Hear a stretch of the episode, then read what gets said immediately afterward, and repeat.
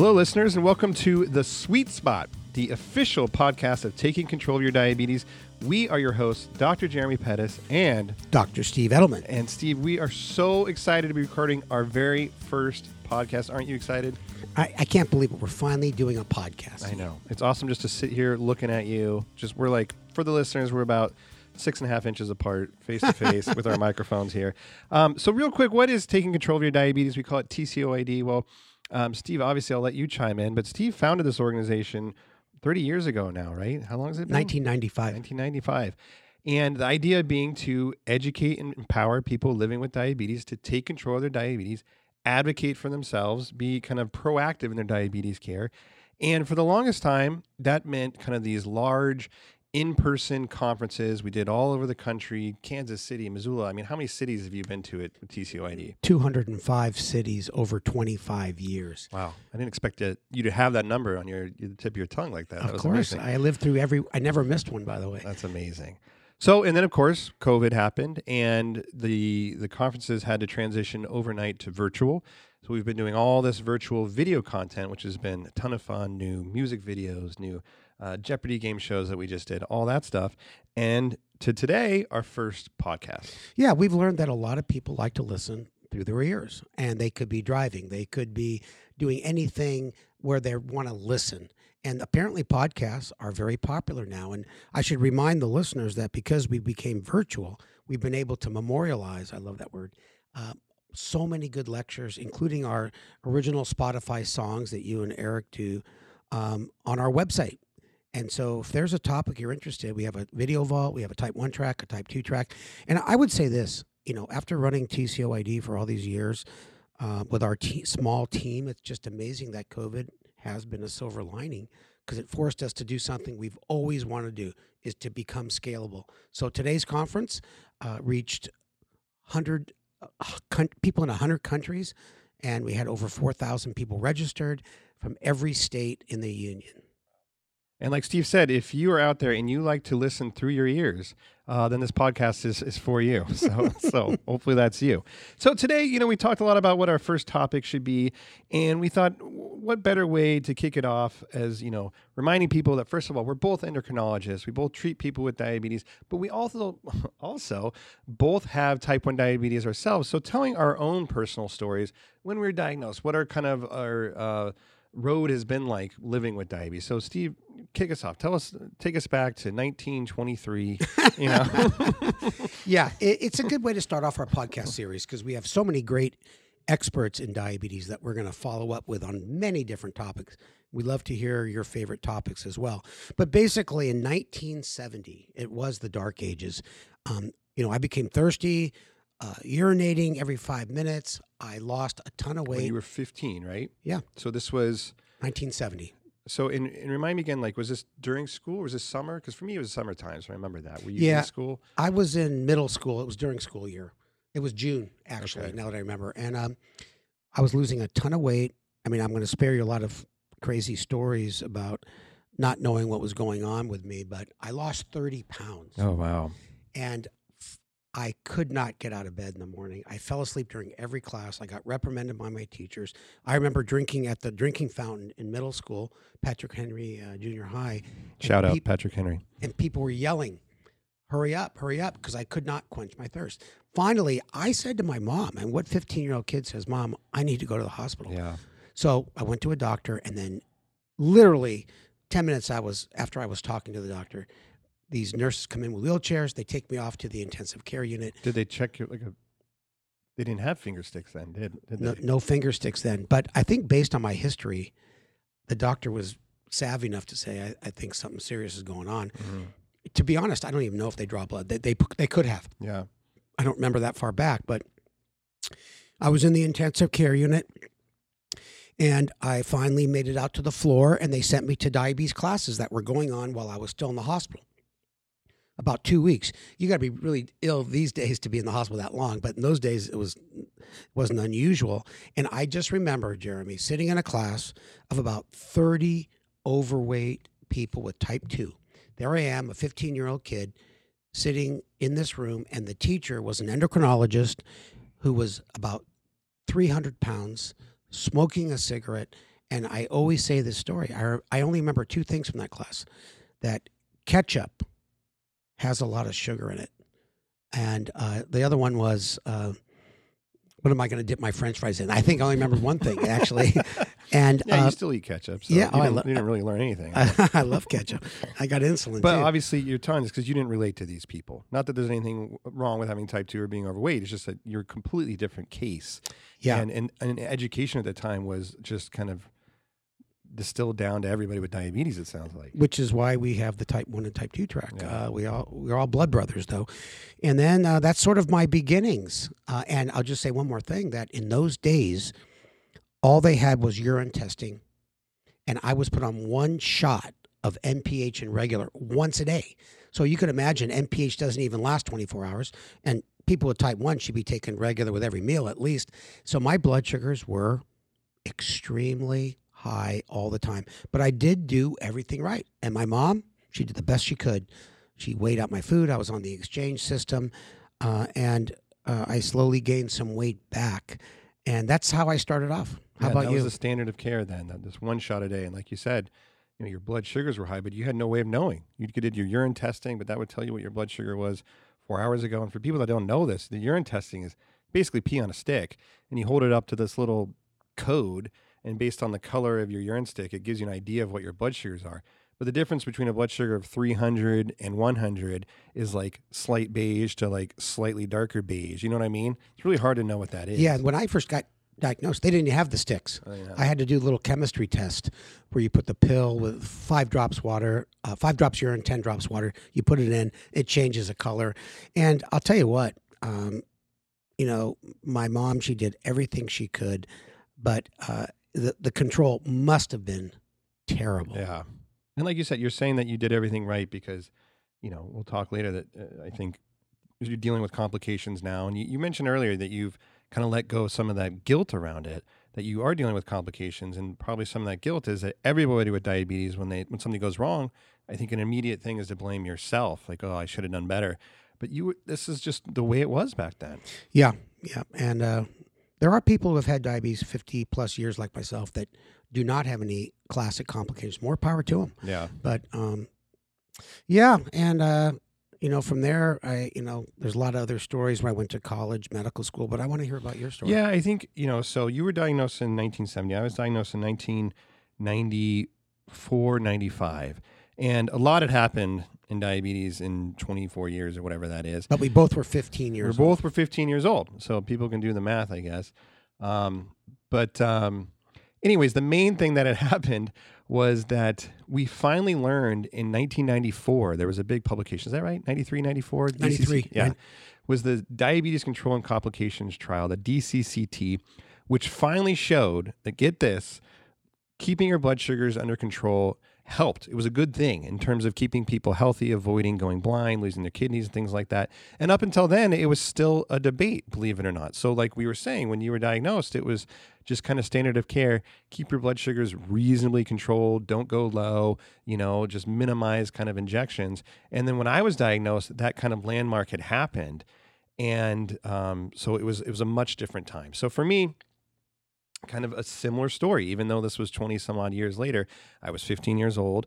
Um, I remember it was uh, summer, and I was between freshman and sophomore year of high school. And just like you, Steve, drinking a ton. And you'll never forget that sensation. It's not just being thirsty. It's just that as soon as water hits your mouth, it just seems to just evaporate. Your mouth is just so, so dry. It's just Yeah. a crazy feeling. And then being up, you know, multiple times a night to pee, um, losing weight that I didn't have to lose. I was already a skinny kid, lost, you know, 15, 20 pounds. Um, and so my story is that it was the day my brother was going to to college. He was going to school in Berkeley, and we drove him to Berkeley, which was like two hours away. We lived in Sacramento, and um, we get there to unload all his stuff out of the car and move him into the dorms. And he was on like the eighth floor of this this dorm, and of course the elevators happened to be broken that day. And it's August, so it's like 100 degrees out. So I'm going up like eight flights of stairs and in 100 degree like temperatures, like sweating. I'm already super dehydrated. Carrying up his stupid like you know desk lamp and like I don't know some like high school project he had like you know that he wants to decorate his room with. And I remember complaining to my parents. I didn't feel well, and they kept giving me sodas because I kept telling them I was thirsty. So I remember they just kept literally giving me like cans of Coke and Regular cans soda. Yeah, I don't know because I was a, a kid. Sure. That's what I wanted. I didn't want to drink diet. So let me back up though, because one thing I do remember is before all this happened, we had this rule in my house that you could only drink one soda a day. And honestly, I'm surprised we even had that rule. So we actually had Cokes and Pepsis. And I remember literally taking a six pack of Coke into the bathroom and locking the door and just hiding in there and just drinking the Cokes because I just, you were so thirsty. And I knew I shouldn't be doing this, but like, I'm so thirsty. So, anyways, fast forward back to Berkeley. My parents are giving me soda, and I eventually get so sick to my stomach that I throw up on Telegraph Avenue. And if anybody knows Berkeley, that's kind of like the famous street where Yeah. the hippies and things are. And I actually ended up going to Berkeley three years later, and I would always walk by that place that I threw up on Telegraph Avenue. Did they clean it up? No, it was still there. um, but uh, so, anyways, um, my parents are kind of like sidelining me, right? It's my brother's big day. He's the firstborn. They're like, Jeremy, just kind of get over yourself. This isn't about you. Um, and they put me in the car, and I remember just falling asleep. And we drove home eventually. And it's so funny that you mentioned it because, you know, again, I'm a 15 year old kid. I remember talking to my mom and saying, I need to go to the doctor or the hospital. Something is seriously wrong with me. So we went to an urgent care, like, you know, we called them a doc in the box, and they did check my blood sugar um, on a meter. And I just remember it coming back saying high, just HI. Um, and I, I, you know, I didn't know anything. I just thought, well, that's probably not good. And these meters read up to about 600, you know, 600 milligrams per deciliter. So that means my blood sugar was over 600. And the doctor says, well, you know, you guys need to go to the hospital. I don't remember the word diabetes ever being said. I just remember him saying like something serious, go home. And so he said, but before you go home, you guys can stop by because you might be in the hospital for a little bit. Get your toothbrush, get your blanket, whatever. So we go home, I get my stuff, and I tell my mom, like, gosh, I don't want to go to the hospital. I want to go get some food because I'm hungry. And she said, Where do you want to go? And I was like, Well, I want to go to Chili's.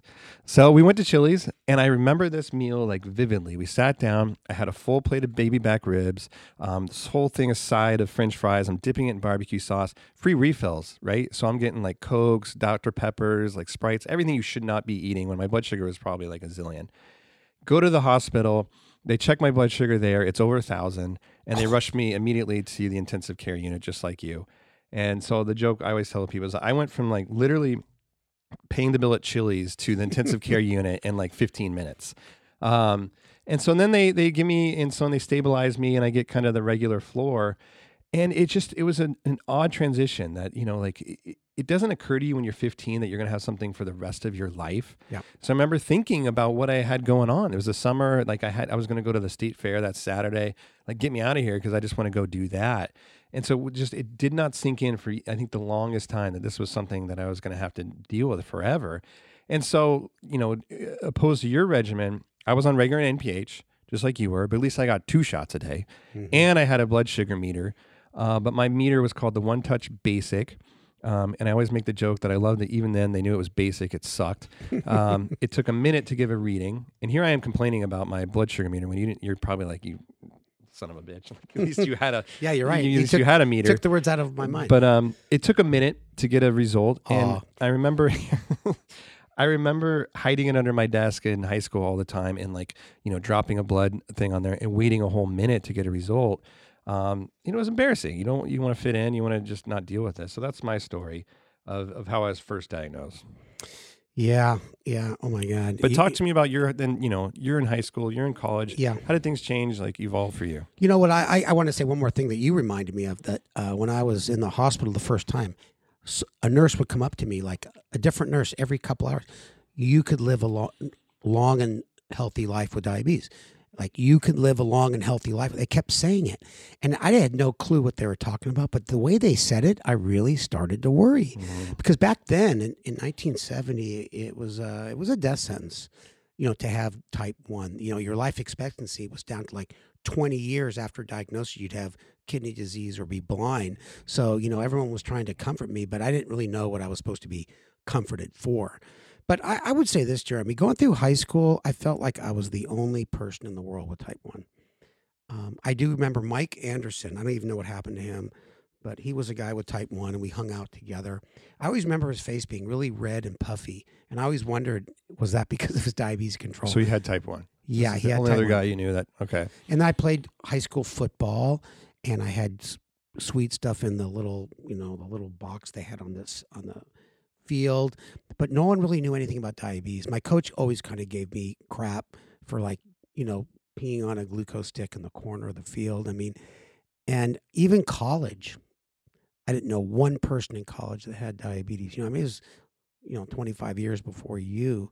But um, I was felt pretty alone out there, and um, I would say in college, I hung out, I volunteered to work in a lab of Dr. Mayer Davidson, a famous diabetes researcher, and he took me in and he really helped me out.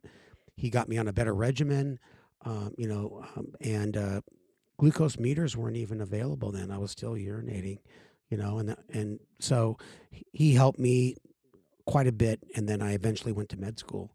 Yeah. And uh, med school is where I kind of flourished a little bit. What about you? Yeah, I think you know, literally the first person I met with type 1 diabetes was my roommate in the hospital. And he was a kid my age, he was 15, 16, but he had been in the hospital like multiple times. Mm-hmm. Like he was there for DKA um, again. And I remember he would kind of like talk to me like, hey man, like, you know, like sometimes when like I don't want to do what my parents say, I just like, you know, I don't take my insulin or whatever. And was telling me all these kind of like strategies to utilize your type 1 diabetes to like do stuff. And I just thought that that was so odd. And I, I, I remember thinking, I don't want to be like this kid. And and looking back on it, I almost wonder, like, was this a ploy by the hospital to like put me with some kid? Like maybe he was a hired actor that just planted. just stays there, like you know, all the time to like scare the living hell out of like That's newly not a bad idea, though. ones. Yeah. That's a good idea. I like that Uh, idea. So, you know, like and then getting out of the hospital, like honestly, like um I was really motivated to get my parents off my back. You know, they're they're great parents. Um, but they, you know, wanted to know everything, what my blood sugar was and everything. So the sooner I could just kind of show them that I had it and I was running with it, like the sooner I could kind of get them off my back. But I know that's a really tough transition for people. And a lot of parents, eh, like it's it's a strain on the relationship you know, our good friend Bill Polonsky, like who's a behavioral uh, diabetes specialist, always tells us like, you know, when, when parents with they have a kids with type one diabetes, it's like ask them anything before you ask them what their blood sugar was. And that's what I remember. As soon as I come home from school, what's your blood sugar? You know, first thing in the morning, what's your blood sugar? So that was just like always just kind of there. Um, but I did okay with it. Like obviously, I didn't have a continuous glucose monitor. I didn't have a pump. I remember being low all the time, and because I think I would just take these doses of of insulin and NPH, like when it peaked, like you had to eat. And if you didn't, you could be really kind of screwed. So um, I remember just being low a lot. And even when I met you much later in life, you'd make Yeah. fun of me that I had just like half drink sodas everywhere because that was kind of my thing that I would just maybe ride a little too low. I don't know. Um, but I don't have many other memories of high school other than just trying to minimize it, to be honest, trying to just take, a, to take care of it. Um, I didn't like openly tell people I had it, not because I was ashamed of it, just because I just didn't want to deal with it. And then same thing in college. I tried to run with it, but the interesting thing was, and this is kind of fast forwarding way ahead to meeting you, Mhm. is I was diagnosed. You know, I was put on regular NPH. I did that all through high school. I did that all through college. Um, and in college, like there was new insulins, there's Lantus, like things like that. So, and in all and through med school, I was on the same thing too because I really wasn't seeing a doctor. I was just on the same thing I was on, you know, when I was diagnosed. And so many people out there are like that. They get started on something, they get some initial education, and then they just kind of check out for a long time. Especially people with type 1 diabetes when they're young. Because by the way, you know, like the, the kind of natural history of type 1 diabetes is that A1Cs tend to be pretty good when people are, are young. And then they go to hell like in like 18, 19, 20. And then around 26 or so, people's A1Cs tend to start improving as like we realize that we're all going to die someday and we better start taking care of ourselves. but it was meeting you then much later when I was in residency. Um, this is after medical school. So I'm probably, you know, about 30 years old now. And I meet you because people say, hey, like you're interested in diabetes, you should talk to this guy, Steve Edelman. I had never met you. This is almost the end of my residency. So I meet you, and I'm supposed to be there to talk about this lecture I'm going to be giving. And you find out that I have type 1 diabetes, and you say, like, what do you, what pump are you on, or what CGM are you on? And I just kind of had a deer in the headlights look, like, what are you talking about? And I tell you that I'm on regular and NPH, and you about flew through the window. and um, you want to tell part of that story, like what Well- your side of it was? Well, you know what? Um, yeah, when you came in, uh, I always lose my shit when anybody comes in and they're living in the cave, you know? Um, and you know what?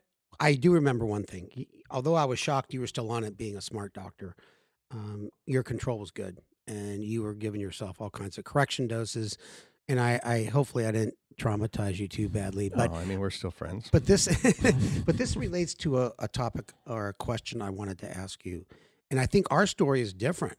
Like what led you to the field of endocrinology? yeah. And I, let me just say mine first, which is quick. I when I was a kid, I wanted to be a dentist because the dentist had a big treasure chest full of toys that he would give out after the visit. So I wanted my own treasure chest.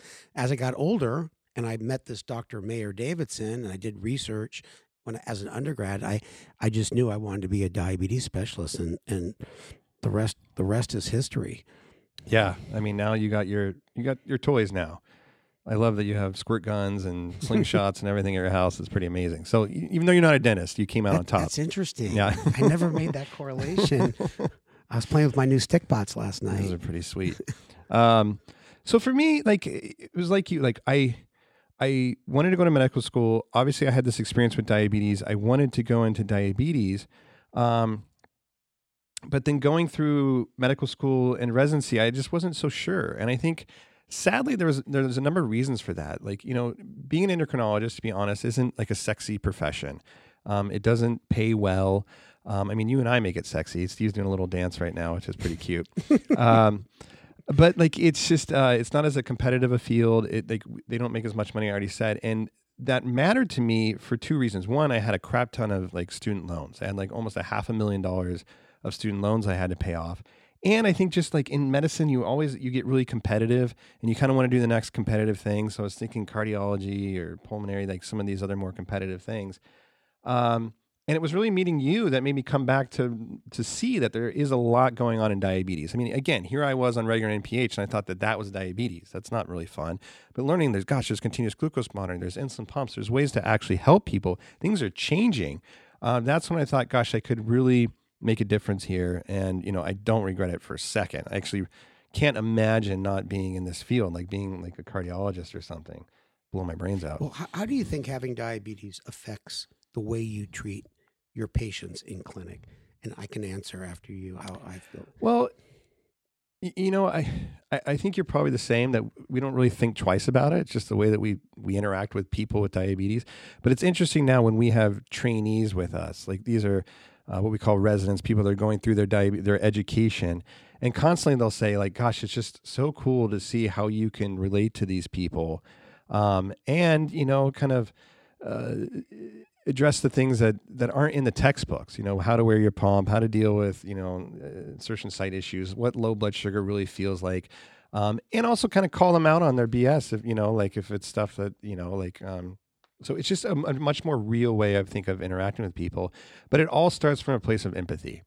And when people come in and their a1c is 14 i'm not mad at them you know not, it's not a blame game. I know this this disease sucks. I know it's really really hard. So at least I, you know, the last thing I'll say, and I'll let you jump in. Almost every time I see a patient, the first thing they say to me is some kind of explanation about why they're not doing well. Like before I can say anything, well, you know, the last two weeks I was traveling, my, you know, I was eating like whatever, but like, you know, like kind of like don't jump on me. And I'm like, you just like, let's take this down a notch and just work together to, to get you in control. Yeah, you know, my experience is very similar. I, I think you said the the magic word empathy. And it doesn't mean that you and I are just going to accept everybody's poor blood sugars over the years, especially when they don't even try. You know, not that our suggestions are the end all suggestions, but, you know, I, I'd say I have my biggest problem with patients who I've really poured my heart, heart out over, giving them suggestions, and they come in very sporadically, you know, email the office when they run out of prescriptions, and their A1Cs are just consistently high. And I, I, I wonder if being too nice is not a good thing sometimes. But I do hear stories of doctors who, who berate their patients. I just don't know what to do with patients who are chronically high, and I've tried everything. So sometimes changing up providers. But at UCSD, I, I tried to change. I tried to get a patient to go to another doctor, and then Dr. Cho, head of our department, lost his shit too. Like I can't do that. So anyway, it's uh we're human, and we get frustrated too. But I think in general, uh, patients love the fact that I'm a doctor and that because I understand what they're going through, and I do. Yeah. Um, And I think, you know, may- maybe people realize, maybe they don't, but endocrinology is a very, very broad field. So when we go through our training, we're learning everything there is to know about the thyroid, the adrenal gland, pituitary, testosterone, estrogen, all these things. And so there's a lot of endocrinologists out there that just simply don't like treating diabetes. You know, that they would rather be doing these other things. And even the people that um, do like to do diabetes, there's some that don't want to take care of type one. So Yeah. it's actually hard to find someone who can really dedicate or, or is really, really interested in diabetes specifically. So people will ask a lot, like, you know, who's the best person I should see? Like, you know, um, how, or I'm in an area, there's no good endocrinologist. What can I do? And you just got to see someone at least help you with the basics. And this is where places like TCOYD can be so helpful because even if you have the quote unquote best endocrinologist, there's just not enough time. You really have to, you know, uh, take it on yourself to learn about the disease, keep up with what's going on, you know, treat yourself, all those kinds of things that you just can't do in a 10 minute visit, even if it's with you or me. Yeah, I mean that's what taking control of your diabetes. It, it really it really means you should be knowledgeable. You can have a good conversation with your caregiver, and also bring up ideas that you may have seen on TCOYD in a gentle way, because some doctors' egos are too big. Uh, I did want to touch on before we get close to the end is you, how diabetes has affected your relationships, and I'll just talk to about my kids. You know, you know my I have a colleague who's had type one for a long time. He never told his kids he went into the bathroom at home to do the injections. He never told his colleagues, and he was worried that they would uh, freak out. And you know, I and I think just like you, you know, our our kids have been around us injecting infusion lines, getting low, stealing our Skittles uh, at, at at a moment's notice, and uh, I feel good that they they don't freak out over it. But everybody's different, Yeah. and I can't tell anybody to come out of the closet when they're not ready to do that. You know, and then my ex-wife, uh, you know, she we didn't get divorced because of my diabetes, Yeah. but there were a lot of other reasons, and that's another podcast, by the way. but um, I want to listen to that one. but um, I think it, it comes down to communication. And Well, uh, I would say that you know, for kind of normal relationships, I feel like it just it doesn't really affect them. But there can be positives. Like you and I have like a deeper friendship, and I think other people that have diabetes can relate um, because of the disease. And then with my kids, they think diabetes is the coolest thing on the planet, you know, because we're doing all these videos and these music videos. So I got to tell a story I haven't told you. Um, my son Cooper, who's six, uh, we just made this music video that's kind of like me doing like being Elton John, basically. So I'm singing this song and talking about diabetes. And Cooper says, like, well, you look like Elton John. And I said, yeah. And then he said, does he have diabetes? And I said, no, he doesn't. And he said, yeah, I didn't think he was that cool. you know, so like being, having diabetes equates to being like cool. And, you know, I always tell him, obviously, you that's don't want funny. this. But um, so it's it's helped our relationship just because we talk about it. You know, obviously we have a good time with it and things like that. So And by the way, that's that song is on our website too and Spotify. Now he knows Elton John. I know Cooper. He he because he I know you're a musical guy. yeah, You always got music going in the house. he does like Elton John, and there's lots of reasons for that. Um, but um, he does. He's pretty good. He's he's got a good ear. I he likes it. ZZ Top too. I he played likes the, everything. played yeah. in the music video. no, my the funny story with my younger daughter Karina, who you know, when she was about six, we gave a lecture at a big fancy place, and they had a big buffet um, at the La Jolla Museum of Art and whatever. And I was walking. That's what it's called, Museum of Art and whatever. It's It's yeah, like the, the left side is art, and the right side is just something whatever. like and I was walking with my plate, and as I was coming in front of the desserts, she yells out, and like oh, I think everybody heard it, "Dad, you can't eat those. You're a diabetic." and like everyone looked over. I was so embarrassed, but you know she did it out of a place of love. That's funny. I had the opposite story where I was, this is, I remember this when I was recently diagnosed. I was 15, 16. We go to a, a breakfast spot and um, we order pancakes. And the waiter brings like, you know, regular syrup. And my dad literally stands up at this restaurant and yells across the restaurant, My son can't eat this syrup. He has diabetes. And I'm like, oh my God. I know you your dad. yeah. So I'm just like, thanks, you know, Captain Diabetes. You were lucky Jeff wasn't there, I your know. brother. Well, anyways, I think it's time to close up, and I I do I I- love that. I, I'm I'm liking this podcast, and we had this like this outline that kind of went out the window here, but Not, not really. not really. We want we, we covered everything, but everything important. But I think it's important just to talk about our experience with diabetes, how it affects us and our and our life. And I think, you know, you mentioned it already, but that's one of the whole purpose of TCOYD is for people to get educated, motivated, and why we put a lot of edutainment in what we do because you know it, it could be boring diabetes education classes could be boring and you know you've heard me say this a hundred times but i think humor leads to information retention Yeah. and um, i know a lot of folks out there are frustrated with their with their care it's not because their doctors don't care about them but our healthcare system is broken there's no time and doctors can't keep up with all the latest changes Well, and I think uh, hopefully people can relate, and maybe not with our specific stories of exactly what happened, but both of you and I have had periods of our lives that we've been out of control. And even today, when we're in control with our blood sugars, every day we're having a high, maybe a low, something, you know. So it's it's everybody understanding that that we all do our best. It's a tough disease, but staying educated, trying to stay positive, trying to take some of the wins that come with diabetes. Gosh, I had a good day yesterday. Some, you know, positive, something like that uh, can be really helpful. Having a diabetes friend, and I'm motioning to my friend Steve Edelman over here, um, it, it makes a huge difference. And we should should say a few words about uh, all of you type twos out there that we're going to have lots of type two topics. And I know your diagnosis was probably a lot more uneventful. Your doctor may have said, "Hey, your blood sugar's 300." You may not even felt that different.